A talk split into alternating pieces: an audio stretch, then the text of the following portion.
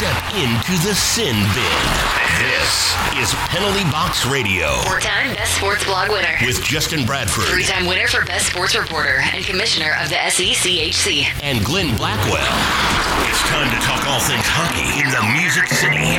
Penalty Box Radio is on Smashville's best sports talk. ESPN. 1025 The Game.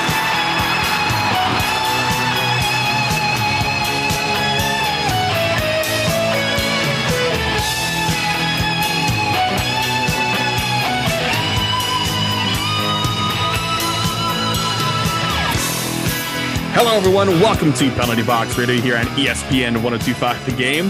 Justin Bradford, Glenn Blackwell. It is snowy, it is icy, it is wintertime in Nashville because it's going to be 50 degrees this weekend, and that's just normal and how we do things here. Hey, Glenn. when when yesterday morning it was nine degrees. So yeah, it's just normal, it's all- normal things. all normal. It makes perfect sense. We, we hope everyone's doing well, uh, as well, well as they can right now, and being able to, to escape their homes for a little bit whenever possible, but also being safe out there too. It has been quite the week for the Nashville Predators, uh, going to Dallas and not playing two games, and then making their way to Columbus early. They're supposed to fly there uh, this afternoon, but they flew there a little bit earlier than that. They're able to get out of Dallas, thankfully. And at first of anything, too, just if any folks are listening from Texas, uh, our, our thoughts are with you that you're getting through everything going on. I know there's just so many just rolling blackouts and folks without power, and just sending our best. If you have family members down there, just please send our best from Nashville and that that we're with them, and that we are not the ignorant people that think games got canceled just because of snow.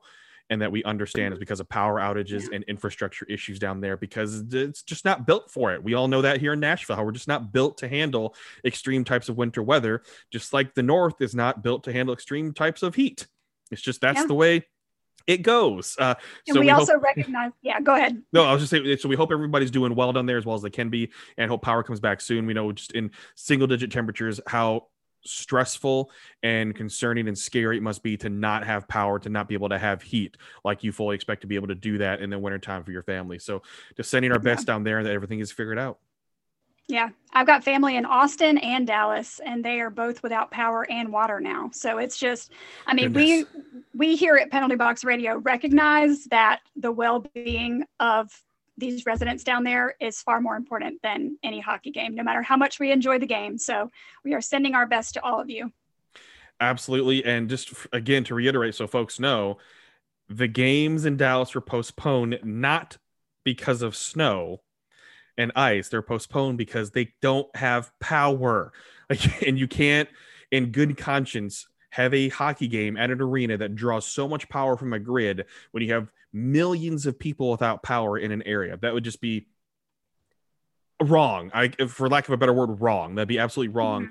And uh, to go on a mini rant here too, Monday night's game was called. Well, first of all, I was doing pregame show with Darren when it got canceled, and I had to break. We had to break that news live on air, and then try to figure out, oh, what do we do now during a pregame show that's not happening? But they didn't cancel it until an hour before puck drop, meaning you had multiple fans because they allow fans in the arena right now. But more importantly, you had staff members that are expected to go and work this arena, whether it's ushers, concessions, security, whatnot, to be at their arena, and then the game not happen when they could have called it much sooner and not risk people's lives to go to work.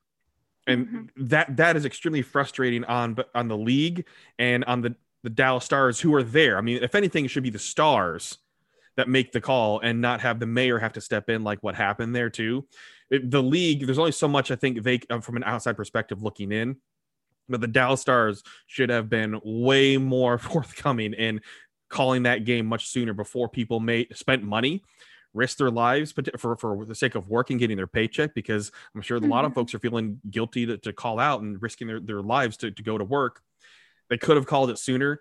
And i know there's a lot of frustration from fans and folks down there in dallas. That's absolutely warranted. Luckily they called the second game much sooner and they've already called their upcoming game against tampa that's supposed to play, take place tomorrow. Mhm. they've already called that game too. So just that's that's highly understandable to be frustrated that way because they've got to be better especially in this type of, of year that we're that we're dealing with already. Got, have to be better with that. But the national predators did make it out and we are coming to you following two games against the detroit red wings that were pretty darn frustrating even with the two points that they squeaked out on on Thursday, but coming off of a loss on Saturday that was absolutely atrocious. It, it, Glenn, uh, people have probably heard me talk about this way more because I've had different outlets to be able to do that on. It's mm-hmm. almost a week after this series was played, but your your thoughts right now on this org- on the, on the team, the on ice product.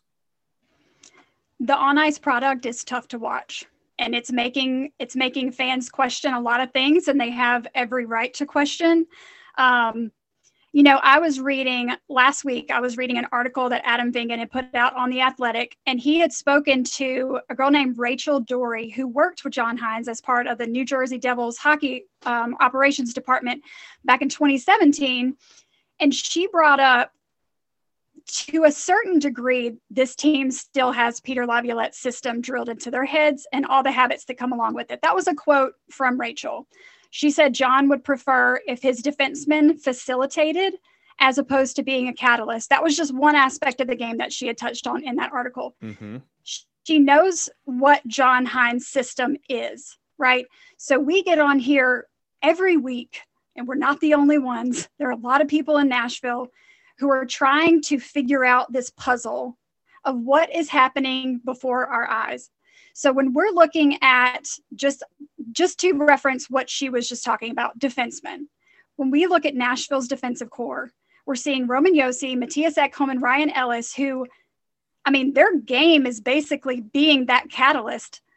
This is the way that they play their best hockey. So, and that that has been an asset to this team. However, it makes you question now is that in line with John Hynes' system? She's saying that it's not. So, are they being the players John Hynes needs them to be in order to effectively play well under him? Which makes me also question Ooh. you know, John Hynes has a team with a very effective defensive core, arguably some of the best in the league that other teams would kill to have. So you're just saying, is this maybe just not a good fit for his system that he's been talking about, that structure. Um, because you don't ever want to feel like the players are going to have to compromise their natural hockey sense and their ability just to fit into this style of play, because then you start to lose some of the creative hockey minded plays that we see. But then you have to ask, you know, if the forwards on this team were pulling their weight and attacking more off the rush or transition, maybe those defensemen would naturally go into more of a facilitator role. But there are a lot of questions that we don't have answers to. A lot of people don't have answers to. I'm not saying fire Hynes because these players don't really fit into his system, but you have to ask what that says about management because if you go up a level, why are you bringing in a guy whose system doesn't align with the talents that you have spent money to bring in? Um, and what does it say about decisions that have happened after he was hired? So it's just a lot of questions that we don't have answers to. And so I know you asked me about Detroit, but watching that game, this is kind of where my head was because it's hard to even watch those games. You just really start to try to dive in and think, how in the world can they present this roster to us? And this is the product that we get. And I mean, it's it's got to be frustrating for people that are getting out and the, lim- the limited amount of fans that are able to go to those games. I mean, they made that effort to get there for what? You know? So Ooh. it's it's a lot. It's a lot. It's heavy. it, Glenn, that's two weeks in a row you're just dropping bombs. dropping well, bombs of knowledge. I feel I feel the frustration because I know where people are coming from when they're just oh right. you know, when you're watching that game and you just kind of throw your hands up like I don't know anymore. And it's so, not the right kind of up. It's not hands go exactly. Up. It's not going up and staying there. right. It's throwing them up in disbelief. Right. And then throwing them back down and then going to the other room to do whatever because you don't want to watch anymore. It's because you bring up a very, very good point too. And we've we've seen this whenever there's coaching changes in organizations, and it's really difficult when it happens mid-season, and also when there has been full training camps yet. Granted, a lot of teams have dealt with that, but the Predators still haven't had a full training camp with their new head mm-hmm. coach. Mm-hmm. That you have to have a the personnel to match a system. Mm-hmm. And we, we saw slight moves with that being adjusted. Obviously, Austin Watson didn't fit into the system, and you could tell it by the scratches that he was getting uh, in the season when John Hynes took over. He didn't fit in the system that they wanted. Uh, Kyle Turris wasn't fitting in any of the systems either. and mm-hmm. they feel like obviously Mikael Granlund did kind of fit into what they want to do because they did bring him back, even though he was exploring other options. I brought him back at less cost, uh, but that's a very valid point, Glenn, in, in that how much, how long do you give a coach and management the time to get the right players and personnel for a for a system that you're trying to run? We know that Peter Laviolette was very instrumental in terms of the types of players he wanted because of all the different moves that the Predators made with Peter Laviolette to bring in players that fit his system more, and then mm-hmm. making the other players in the system already adjust to what he wanted out of that team. So now I'm curious what that means, and you you nailed it too. It comes to management decisions and how we discussed asset management before too.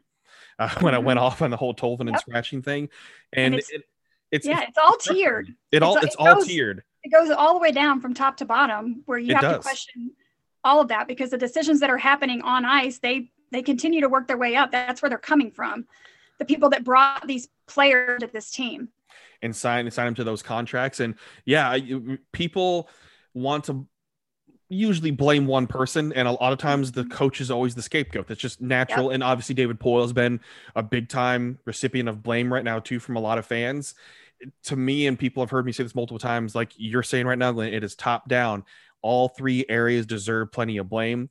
I put a mm-hmm. lot on the players as well, not executing the way they need to be executing. So what we discussed before on the power play.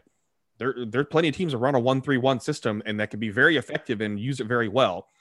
And the Predators, especially in power play unit number one, absolutely have the talent to be mm-hmm. able to mm-hmm. score in power play unit number one. There's no reason why they should be that god awful on the power play. Yep. So therefore, it comes down to players executing it because they're getting stale and they're allowing it to be stale, and that can only last so much until you have to make a change. So therefore, yep. blame absolutely is on the players. It's on coaching staff and motivating those players to evolve and instill their system, and it's on management in terms of managing the assets and the contracts that these players have, and making sure the right personnel fit, whether that's personnel on the coaching staff or personnel on the ice. So it's blame all around. And I try to be fair as possible. You, you know us, we don't like to hot take on penalty box radio. Oh. We're just yeah, we don't yeah. hot take. We're trying to give our absolute fair assessment of things too. And it's not like we hate the organization, folks. We're just we want to see the best and what this team can offer as an organization. And we are going to call it out with a fair way of what we see and what we're assessing on here. And the off the on ice product is crap.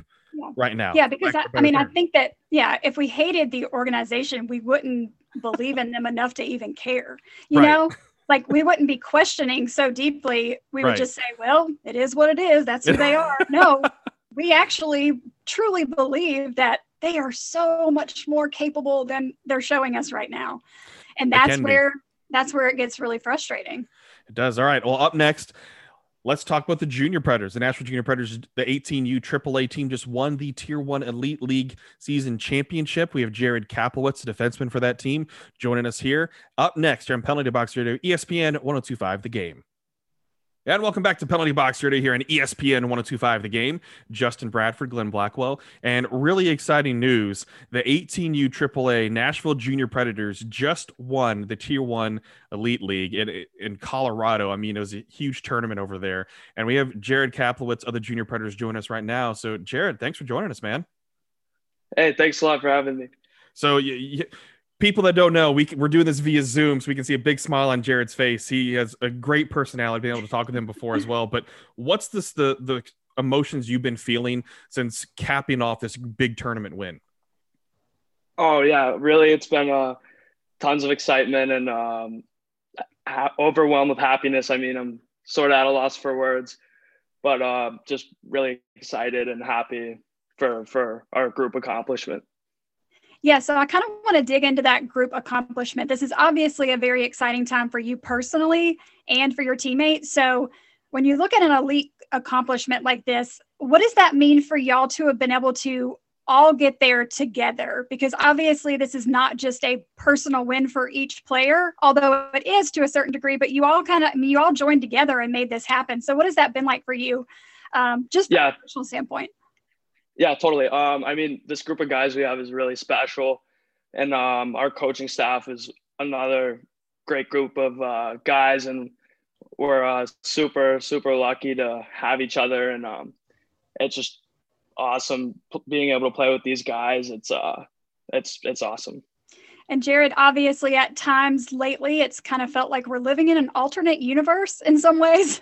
um, what was it like mentally preparing yourselves to compete when everybody's daily routines have kind of been shifted and you're kind of having to adjust to that? So, what's that been like for y'all? Yeah, totally. Um, I mean, we couldn't take anything for granted. Um, every day we get to play our sport we love is is lucky because you never know when things are going to get shut down again and um, just taking it one day at a time for sure. And again, Jared Kaplowitz, the Nashville Junior Predators 18U AAA team, joining us just fresh off the Tier One Elite League season championship. And so the team you place you, you face in this championship, Belle Tire, they're the two-time defending champions and you guys got to face them as well. What was that like in terms of getting yourself hyped up and just knowing how previous contests have been against them and knowing how they're a very good team? I mean most of the junior teams from michigan are pretty darn good. So what does that mean to be able to face them and to get over that big hump to, to defeat belle tire? And, and just what does that mean to you guys as a team to know that you've made that huge accomplishment? Yeah uh, i mean we faced them uh, a few times over the years already and uh, they're a great team. Um, but we we knew we had to bring it for this one last game against them in the finals. That was uh, all the excitement we needed, just having played them in the past and everything. And, and what's this tournament like for those that aren't sure? Because these types of, of, of, games and leagues, you guys are going all over the place on the weekend. So it's like you're doing schooling during the week, and then it's big time tournaments on the weekends, like to Colorado, and then you come right back and you have to do school, or you're traveling to other states and doing these things like that. So, what was this whole weekend like for you in terms of take kind of take us through this weekend and and who you guys play and what that whole experience was like for folks.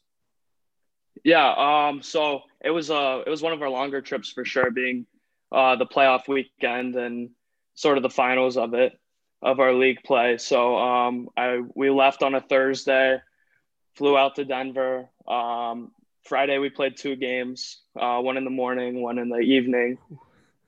Um and then quick turnaround. We played Saturday, pretty midday about, and then uh, that was like our first three round robin games. So sort of placing um, like where we would be going into Sunday. And uh, fortunate for us, we we played well, won all three of the games, and uh, we we moved on to the semifinal. And um, Sunday was a semifinal game, and uh, we beat the Ohio Blue Jackets, and then uh, moved on to the finals against Belle Tire on Monday, Monday morning, and then uh, yeah, that's a lot of hockey. that is a lot. I'm exhausted now. I, I need is. a nap just hearing about it. yeah, what what is it? Because I've seen it multiple times where it'll be you guys might play a morning game, you play an afternoon game. How did uh, not even mentally. I know mentally you guys are into it, but physically, how draining is that? And how do you recharge your bodies between games so quickly when things are happening like that? Yeah, um, it's quick turnarounds a lot, on especially on the days when we have two games. But um, uh, we we take ice baths. We not the most fun thing, but uh, we make sure to get those in there, and um, definitely hydration. Uh, we we work with a nutritionist, uh, Miss Bree. She's the best. She she tells us what we need, and um, she works with us a lot and helps us for sure I can only imagine how you need how it takes a team of people to make sure you guys are all set for something like this because I've seen plenty of the 18U games and I mean physicality is an understatement in a lot of these games. uh, you guys are throwing their bodies around, that's for sure. So also, I mean, for folks that don't know too, you've also signed a, a tender as well with the Springfield Junior Blues of the NAHL, and so you're kind of setting up your future uh, to go on to the next step in, in hockey. Just how is it exciting for you to know that you have future steps set in place that you can take it to the next level when you're ready? Yeah, uh, definitely very fortunate for that opportunity, and I'm excited for that. But um, I mean, the help of where of the the coaches that I have now um, have helped a ton, and um, just still being around them every day is awesome. Um, as they continue to help me develop as a player and a person off the ice. Okay, now this this is the question that I think everybody's been wondering too. If you haven't seen it, folks, we're gonna post it on the website, and we've already retweeted it. I'm pretty sure too. But your celebration in one of the games, you're playing the fiddle or the violin. I mean, it's up to people to to decide.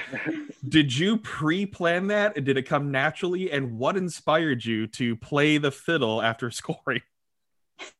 yeah, actually, funny story Um, going into the ice cut at the end of one of our periods, uh, I said to one of my teammates, Hayden Nickel, I was like, all right, we're going to race. First one to score gets to do that celebration. So I knew right when I scored, I had to, it was my turn. So. and and it seems too. I was, I was talking to uh, Tony Golio with uh, Total Package Hockey as well. That it seems like uh, guys always know where the cameras are. totally. Folks, if you haven't seen the celebration, you got to see it. It is absolutely a classic, and it's one of those things that is unique and obviously very fitting for for Nashville. so, and and one of those things too that it, when you're playing in these games, just how big is it and important? Because I know a lot of these games get really tight. How much does it mean to you just to be able to score a goal in these games that mean a lot?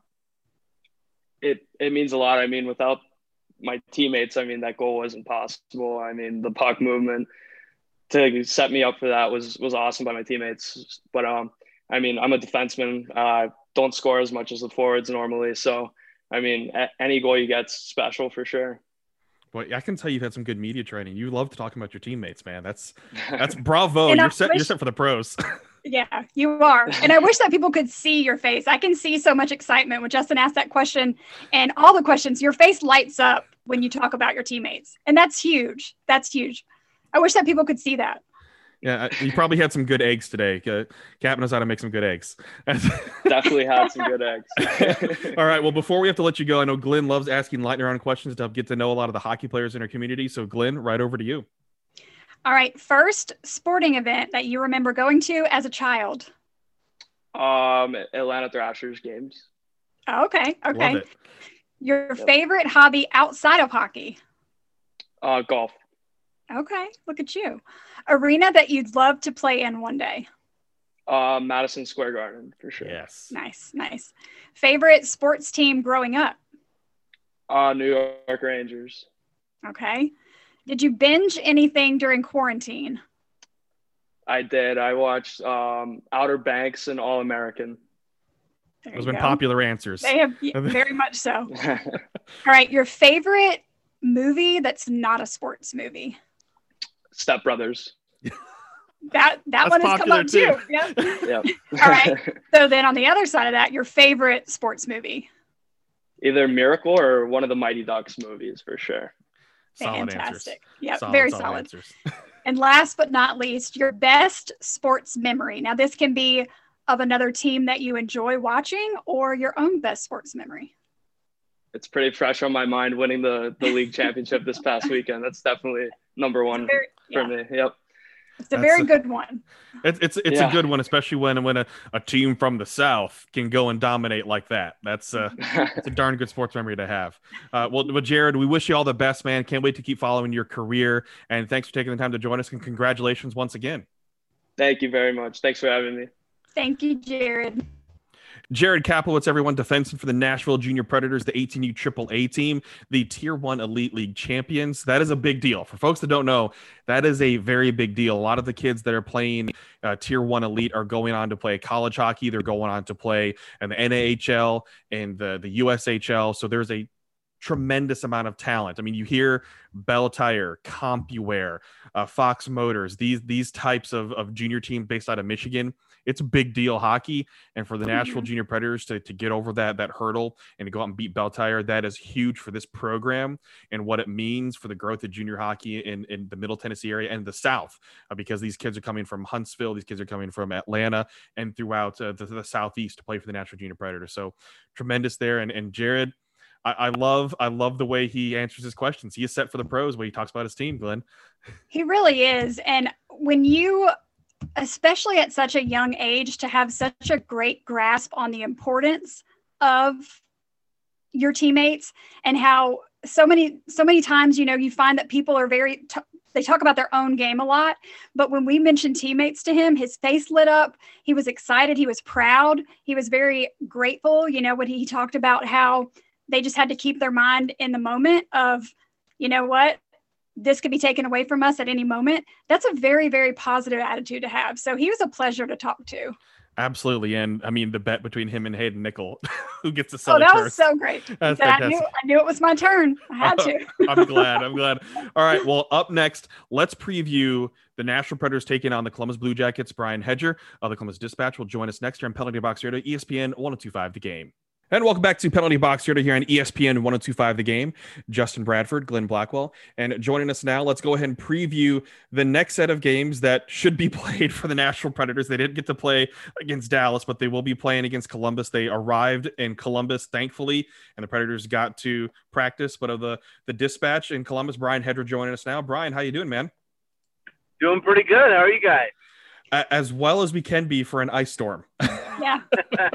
Hanging in there and trying to stay warm. So yeah. uh, it's funny. We're, uh, you know, down here. Uh, I, am from Michigan originally, like right. southeast part, and, and then I spent uh, about 15 years, uh, 16 years in Chicago. So I'm so used to the snow. And then you come down here to Columbus about three years ago, and, and this is the first winter where we've actually had some snow and some ice. Like I mean, it's usually kind of just rainy and mild during the winter. And here, and we, have been bombarded. So people, you know, around here are like, "Oh my gosh, what's going on?" I think it's kind of funny to see uh, how everyone reacts to it it's uh, this storm's been just crazy how it's gone from all the way to the, the U.S. Mexico border all the way to the northeast now. And I mean, with us, we had yep. an, a, a, day straight of just sleet, not even snow or freezing rain, but just pellets of sleet hitting us and of like two, three inches, four inches in some parts of sleet. So it's it's not fun. That snow is fun. Sleet's no. not. no, and it's it's hockey weather though, right? Right. It's definitely, definitely hockey outside. It absolutely is. Right. So um, the, go ahead, Glenn. Yeah, I was just going to say, um, we here in Nashville, we're obviously no stranger to this type of weather, but we're also no stranger to ugly losses as of late. Justin and I spent the entire first segment of the show talking about how when you know the lineup is so much more capable than what they're giving you on the ice. And I know that Columbus has experienced this as of late, these woes of thinking, you know, when Patrik Laine and Jack Roslovic were brought to booster this team's offense, and they have, but something clearly is just off. So, especially looking at that seven to three loss, you know, to Carolina on Monday, um, what are you seeing? Are you seeing this disconnect? Are you seeing like what does this look like, especially when they're about to play a team like Nashville, who is experiencing that same type of inconsistency. So, just what are you seeing overall from this team that just doesn't appear to be working? Well, I, I think it starts with a guy uh, and a name that you guys are very familiar with down there, Seth Jones. Um, I mean, Seth Jones has been just so I can't even describe how excellent he has been. You know, for this franchise, for the Blue Jackets, the past three, four, five years. I mean, he has been by far, I think, I think one of the one of, if not the best two-way defenseman in the NHL. And this year, he is just off to a very slow start. He, he's um, he's struggling, and it's not just him. I mean, you can't just put the finger on him, but it starts it, it starts with him because he's the big the big guy. Like you know, this this team is built around their defense, and, and this team has has forged uh, an mo of being hard to play against and you know, you don't want to play against the Blue Jackets because my God, it's going to be a long night for you. You know, no matter who you are, and it's been completely the opposite. And it's a lot of it is their defensive zone play. Um, they're trying to a clear the defensive zone and b uh, turn you know them regaining possession into a transition to offense. I mean, they're, they're struggling in both areas, and you know, you combine that with some defensive mis cues in front of their goalies, it's been ugly. And they've got to they've got to turn around. And you know, it's not just the defenseman, but you start there because that's their engine. And when their engine's sputtering, they're sputtering.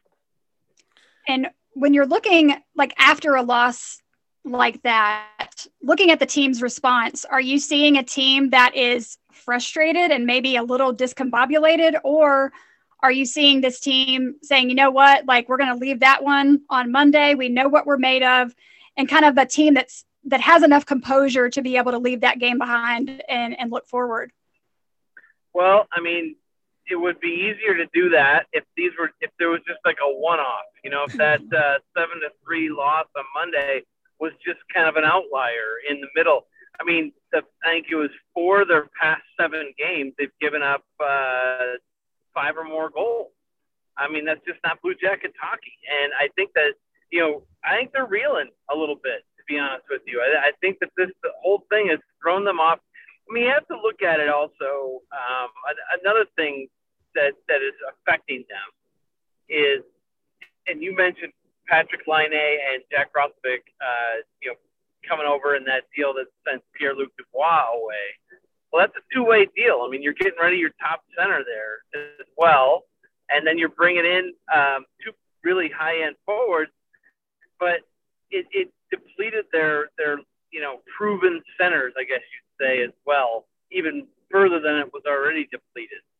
So they've got some new faces in the lineup. You got Max Domi, Patrik Laine, Jack Roslovic, uh, you know, Mikhail Grigorenko. You got all these guys, a lot of new faces, especially up front in the lineup. Michael Del Zotto, another one, uh, defenseman who's been playing pretty well uh, of late, or, or to start, I should say. So you've got a lot of new faces and a lot of a lot of guys who are trying to kind of learn on the fly John Tortorella's systems and uh, the coaching staff systems offensively and defensively and it takes a little while. And and you throw in there, this is a season in which you had a training camp that lasted less than two weeks. Mm-hmm. There were no exhibition games, uh, so there was there was no like forgiveness period for these guys to kind of come in and be like, oh, that's how you do this, or oh, this is what you want me to do in this situation. So they're learning all this stuff on the fly, and it's been kind of ugly, and so they've got to figure it out um, as they go along here. So I think the quicker that the new guys can kind of, you know, figure it out with the guys who've already been here, um, you know, that'll help. But they've also got to get some of these guys who've been here a number of years going too. Oh, absolutely. And, and again, Brian Hedger, the Columbus Dispatch, joining us right now to help preview the, the game for the Predators versus Blue Jackets coming up this weekend or the, the two game series coming up. And Patrik Laine, I know he's been mentioned, but that trade was one of those ones that kind of took headlines in the NHL. So it's a pretty big one when you think just about where these players were drafted, the expectations between Pierre Luc Dubois and Patrik Laine. Just what were your overall thoughts when this trade was announced? And how do you think Laine is fitting in overall? And for the future of this organization, do you see Laine being a part of that? Well, it didn't it didn't actually surprise me all that much. Um, it probably should have, but it didn't because you know, you come into this season and right off the bat, before they even put a skate on the ice, uh, Pierre Luc Dubois has basically made it known that he wants out, that he doesn't want here, uh, want to be here. He signed a two year contract, but basically, I mean, it, it, somebody let it out there that, that he only signed that contract to facilitate a trade uh, somewhere else. So you start off right off the bat knowing that the top center doesn't want to be here anymore. So then when you know that, you start th- looking around the league and you start saying, well, I mean, what, where are some potential fits that may happen, you know? And you look at Winnipeg immediately. You say, well, Patrik Laine didn't exactly want to be in, in Winnipeg anymore. Uh, Jack Roslovic is from Columbus, so we knew that he wasn't exactly a big fan of going back there because he was stuck, uh, you know, down the lineup. He wanted a, a shot play higher uh, up in the lineup, more minutes. So there's two guys that kind of want out of Winnipeg. There's one big guy who wants out of Columbus. Winnipeg and Columbus are not in the same division, even in this realigned stuff now. Uh, so you start looking at it and say, well, maybe that's a fit right there. Um, and I think that's what ultimately happened. I think that Jarmo Kekalainen, the GM of the Blue Jackets, and uh, um, the Winnipeg Jets, I think they, they were talking. I think they hammered out this deal a while back, mm-hmm. and uh, maybe except for like, you know, maybe the draft pick, the third round pick or something that maybe that was the one that put it over the top. And then I think Jarmo just stuck it in his back pocket and said, you know what, I have this here. They're willing to do it. I'm willing to do it. And if the situation arises, um, we're going to pull the trigger on this one. And the thing is, though, I don't, I, I'm fairly sure that they didn't want to have to go that route. I think right. that they were going to try and stick it out with Pierre Luc Dubois, see if he could like just hey play a season here, get back with your teammates. You know, let's let's try and let bygones be bygones here. Maybe we can work something out. You know, just play hard, whatever. And and to his credit, uh, Dubois at least said the right thing when he, you know, when all this stuff came out, he said he was going to be the best teammate he could be, and it just didn't happen. It just we all saw it. It didn't happen. He was not playing great, and the trade became necessary. So it didn't really uh, surprise me when it happened. As far as Laine in the future, I mean, I know for a fact that the Blue Jackets would like to keep him long term if they can. Uh, it's been a bumpy ride already to begin with, a little bit. You know, he had a benching there. Uh, evidently, had some words with an assistant coach that led to that. I mean, when that was like a less than a week into the into his uh, tenure here. So, I mean, it's. I mean, I tell you what, and that came on the heels of a game against Carolina in which uh, uh, Laine called it the biggest joke he's ever seen, where basically they had that whole you know screwed up penalty kill thing or whatever, or the offside call, and they allowed the goal to stand. I mean, it was a soap opera here for about three oh, weeks, man. you know, two weeks. It's been crazy. that sounds extremely crazy. And I mean, we're not even we're about a quarter of the way into the season, so I can only imagine the rest right. of the season what it could be like. It's fun right. times yeah. in the NHL. oh, yeah. yeah, yeah. Well, it got to be a point here where people were just like, God, how much does this team just need to have like a week and a half of just game practice, game practice, and nobody says anything, and it's boring, you know, and there's there's no drama, that kind of thing. And now you know, they go out and they get plastered seven to three on Monday, so you know, it just never ends and, and it'll be curious to see what happens uh, this weekend and next weekend because the Predators and Blue Jackets play each other four times in a span of just a little over a week. So could be some fun times yep. between these two yep. teams, old rivals meeting again. uh, and then you For have sure. Chicago in between. so yeah. it'll be really looking curious. forward to that. Yeah, looking forward to that five-hour drive down there again. Oh man, well it'll, it'll be good to see you and to see your face again, Brian. And thanks so much for joining us. Really appreciate your insight, man. Hey, thanks, thanks for having me on. Anytime you guys want, I'm here. There we go. Brian Hedger of the Columbus Dispatch joining us. Uh, I've known Brian for a few years, and he always keeps it real. That's the that's the thing right there, Glenn. And we've had him on the show before. He whether it's about the Blackhawks or now about the Blue Jackets, he keeps it reals. and that's all that you want. That's all that you want out of somebody like that. Is they? I mean, they don't sugarcoat it. It no. is exactly what it is. Um, and if that gives Nashville fans any comfort, you are not the only one experiencing these woes with your team. I mean, the drama that he talked about is just like everybody's being kept on their toes right now. That is like that is real drama too. That's that is real, real NHL yeah. drama. I mean, the Rangers yep. have had some good real NHL drama. The Blue Jackets have had some good real NHL yep. drama. The Predators are just a cluster. So at least there's just that. I mean, yeah. that's just a cluster just, on the ice. But at least not that drama right now yeah it's a year for everyone so it's it's it rough but... already. Oh man. Wasn't it just march last month? Was yeah i think it was like two months ago. Two months ago maybe. Okay. Yeah. up next we have a few questions that came in and more to discuss here in penalty box radio here on espn 1025 the game. And welcome back to penalty box radio here on espn 1025 the game. Justin bradford glenn blackwell and Glenn, you're, tr- you're making this a new thing now of having some nice trivia to put me on the spot. And I uh, love I, putting you on the spot when I can, I because I can I can see your face. So if you're stunned, I like to see that. I'm just well, here to make your life miserable. Oh, thanks. No. oh, oh wait, hold on. Speaking of the Blue Jackets and a player oh, they just traded away, the Winnipeg Jets have now placed Pierre Luc Dubois on injured reserve. Oh, the timing. So just timing. remembering that uh, could have brought that up, but yeah. How about that? But anyways, Glenn, your trivia.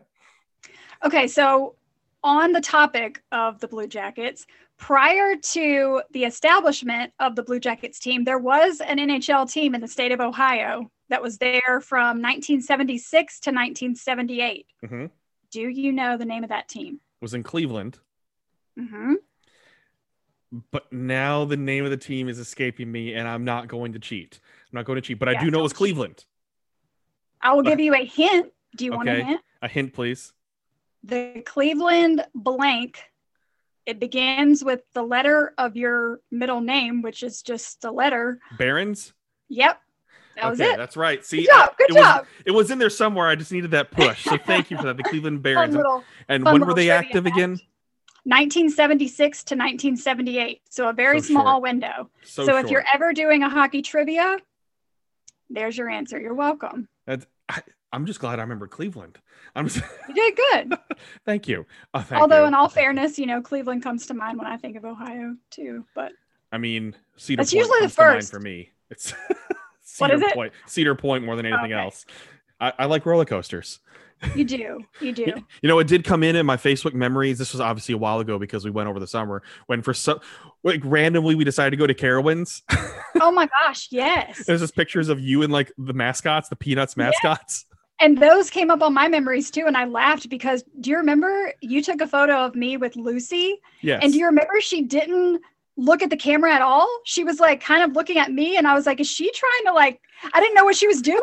I either said, I was like, she's either trying to kiss me or she has no idea where she needs to look. And so it was this very awkward photo of like, I'm five one for reference. And then this like massive Lucy is like holding me and her big head is looking it was it was very uncomfortable but it I'm made sure for it a great photo it was a hilarious photo. Well, I just remember the trip there because we took so many back roads and state highways to get there because it's not a direct shot to get to that Mhm. part of North Carolina from Nashville. And I just remember too that we're both having to use the restroom so badly, and there were no exits, no rest areas, and finally got to a, a rest area where there was one bathroom. And that Yep. was it. Like, okay, you go first. You go first. It's okay. I can go, hold it. I can hold it. and i also have you to thank that trip was my first experience with cookout this was before That's nashville right. had a cookout That's right. Just a drive through only. yeah justin took me to my first cookout and i got i think i got um oh my gosh i think i got like a corn dog as a side with the fries and Yeah. then maybe a burger and then a milkshake like i was i was set Oh was yeah, we we were st- we were looking for a place to eat near the amusement park, and we because we didn't want to Mhm. spend amusement park prices, and like Yeah. cookout. Oh, people talked about cookout before. Let's see what this is all about. And boy, oh boy, did we learn. it was good. We learned pretty quickly. Uh, I do want to throw this out there, folks, too, because just like as a public service announcement, had to venture out today briefly. Took three tries to get out of the neighborhood, but able to get out and did not have salt or de-icer, so used kitty litter on the driveway. hey i use table salt on my steps so Uh, you do whatever, what whatever it takes. But the big thing, please, please, please make sure if your car is parked outside, please clean the ice off the top of your car before Mm-hmm. you go venturing out. People may not realize it, but what you're doing is your car is going to heat up as you're traveling because the heat's going to be on your car. I'm assuming it's going to Mhm. melt that layer of ice just enough. And when the wind catches it, it's going to lift that ice up and it's going to become an ice bomb that is potentially going to shatter the windshield of someone behind you, cause tremendous damage to a vehicle behind you, or kill someone. Like I'm not going to sugarcoat it. You could absolutely kill someone Yeah. like that uh, by causing an accident. So please clean the roof of your car with that much ice that's accumulated in the Nashville area on top of vehicles.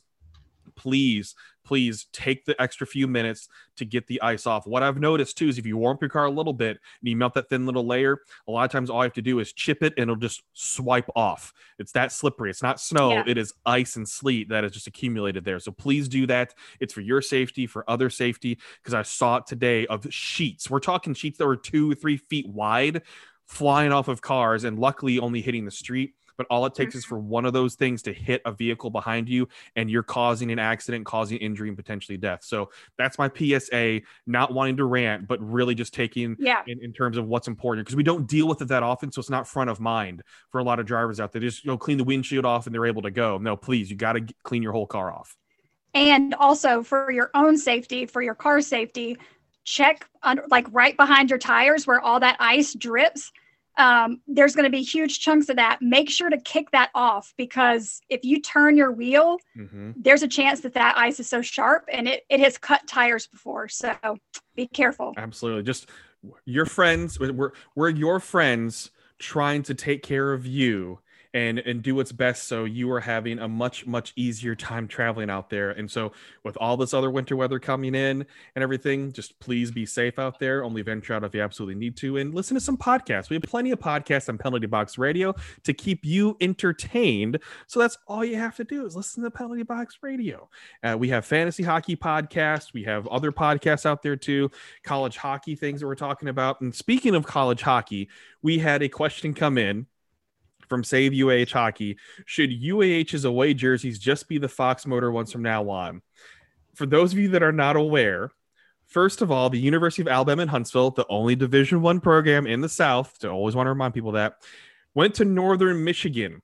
They they had midweek games, and first of all, they won. They, they won. This is a Marquette, so they went to the UP of Michigan. For those of you who don't know, the UP is very very far north, and the team forgot their jerseys. The Chargers forgot the jersey, and because of the ice storm, they weren't able to get shipped up there to make it in time either.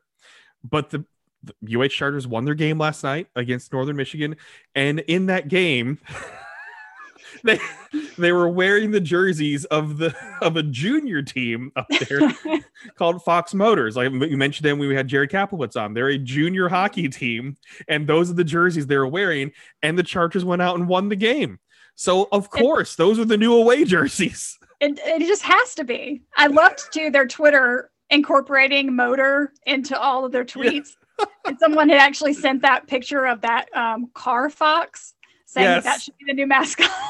oh my gosh. Twitter, but, Twitter was having fun with it, but well, people were, were screaming because it was the like only a very few college hockey games going on on a Tuesday in the middle yeah, of the week. Usually yeah. people know it's Friday, Saturday, Saturday, Sunday, but obviously mm-hmm. scheduling has been having to be weird right now to, to make up games and everything too. But to, so I saw some people posting picture like what what went on here? What's going what's going on? I think Peyton Turnage had a couple fantastic fun tweets making fun of it, like what I mm-hmm. ordered, what I received from Wish. oh yeah, I, I, did see that one. Oh, he's so he's so clever. There's he's the he's the again the play-by-play announcer the, for the home games for the University of Alabama and Huntsville. So congratulations to them. Big big win against Northern Michigan already having a much better season this year, even though it's the the weird season that it is, but they're having way more success and with a lot of youth and a lot of young talent uh, with the University of Alabama in Huntsville. So congratulations to them. We did have a question come in from Rob. What flavor cupcakes do the Nashville Predators media prefer? Mm. That is a that is a good question. I just like cupcakes, Rob. Glenn, do you have a preferred cupcake flavor? Well, I'm not technically media, but okay. anything that's a cupcake, red velvet is usually my go-to if there's yeah. an option. Um, but I am not opposed to just a regular yellow cake with chocolate icing cupcake. But if I'm picking, if I'm picking, I'm probably gonna go with red velvet first. Red velvet. I just had these red velvet cupcakes are ordered from a local baker here who's just kind of getting mm. started off as a baker, and she mm-hmm. delivered and it was fantastic. It was red velvet mm-hmm. with salted caramel icing. Oh, Justin. What? I want one. What's well, her I'll, name? I'll, I'll, I'll send you. I'll, I'll send you the information so you can order, and she delivers within ten miles of, of a location as well. So okay, okay. There's that. If, if you want that information, tweet me, folks. I'll send it to you. She also does bread, sourdough breads, all different kinds of breads, located um, just in Brentwood area. So do, do that. My one of my favorite flavors, obviously, is red velvet, but I really like when the the Predators in the media room have the mini cupcakes. I love the wedding cake ones. Oh, okay. Wedding They're cake not too with, sweet. Not too sweet. Okay. But the icing is is perfect and it's just nice bite size for me. But for real folks, I just like cupcakes. I do too. I do too. Sometimes people I've found can mess up something like a wedding cake uh, because it can just be too overpowering. But when they're made right, whoo, it's yeah. good. Yeah, just make sure they're nice and I have to say the word because it's the only word I can say. They have to be good and moist for for a good oh. cupcake. I'm just kidding. I don't. I don't mind that word. I know so many people in so my life that mind do. it though. I know. So I apologize, folks, they if I offended you with it. that. Like they they gag, they, they hate it. They they yeah. hate that word. But yeah, I mean, a good chocolate cupcake. I really like ones that have a little. They where they will put the the cream inside in the middle. in the middle. Yep. Oh, I did yeah. that. I did that over um, in the fall. I made a pumpkin spice with a cream Ooh. cheese topping with um, a little bit of pumpkin seasoning on top of that. But in the middle, I did pumpkin flavored cream cheese. So it was a nice surprise to myself because I was the only one biting into it. Um, when you got in the middle, I love cream. I love a little surprise in the middle, as long as it's supposed to be there, obviously. well, so th- this doesn't have. I'm not talking about with... an apple and a worm. I'm talking no. about a good cupcake with oh cream cheese. this does not have to do with cupcakes, but it does have to do with pastries because Fat Tuesday obviously mm-hmm. just happened and the king cakes were very popular well it was so funny because i think it was a week ago christopher martell used to be with fox sports tennessee tweeted me with a screenshot of remind bradford to to, to bring a king cake because Oh, last 'cause you got the year, yeah, last year at the Predators game, I found the baby. That was my little surprise that I found. But obviously, we can't bring cake to Predators games right now. We can't bring Yeah. anything aside from a laptop, and that's about it uh, as media to Predators games. But it was funny that he put a reminder in his phone to remind me to bring To king remind cake because it's supposed to be on me. Well, I mean, Oh, I hate to do this. I hate to be the one to tell you this, but you know, I grew up down there Right. on the border of Louisiana, so we were Mardi Gras was everything. So I don't think you want to know the consequences of not bringing the cake the next year when you were supposed to. But it's a pandemic, Glenn. I'm just saying, Mardi Gras doesn't stop for anything or anyone. So, So you should have listened to Martell and found a way. am I gonna die now? I- No, it's going to be much, much worse. oh no! Oh no! I'm just messing, JB. No, no, no, no, you're not. No, no. I know that that part doesn't mess around when it comes to the that that culture. There's no that's not messing around. There's no I, messing around. No. there ain't no there ain't Man, no I messing didn't- around. I did not have a king cake this year. I usually, my sister will often send me one, but this year has just been different. So she usually will express deliver me one that's from New Orleans, and I didn't have one this year. So- Well, then who's in trouble now? I know, I know. Because actually, technically, yeah, I've found the baby every single year because I'm the only one that eats the cake that she sends. So well, I did say I did have some uh, what paczki. I did have I did have some of those. Found those at Kroger and got Hmm. Okay. those. So it did. Tis the season for those as Yeah, well. So I, I had I had one of those. They're very delicious. But anyways, folks, we've got to head out. Thanks so much for tuning in. If you want find any more information, high school hockey, the state championship, while it was delayed, is happening next week for the high school state championship in hockey. Next Wednesday, we'll be broadcasting that on Penalty Box Radio Facebook page. That's facebook.com slash penalty box radio. So we'll have that as well as a preview show coming up for high school hockey for the state championship and the all star game coming up too. So make sure you head over to penaltyboxradio.com to find all your information on the Nashville Predators and local hockey. We have you covered on there. So for Glenn Blackwell, this is Justin Bradford. Thanks for tuning in, and we'll catch you next time here on ESPN 102. 225 the game.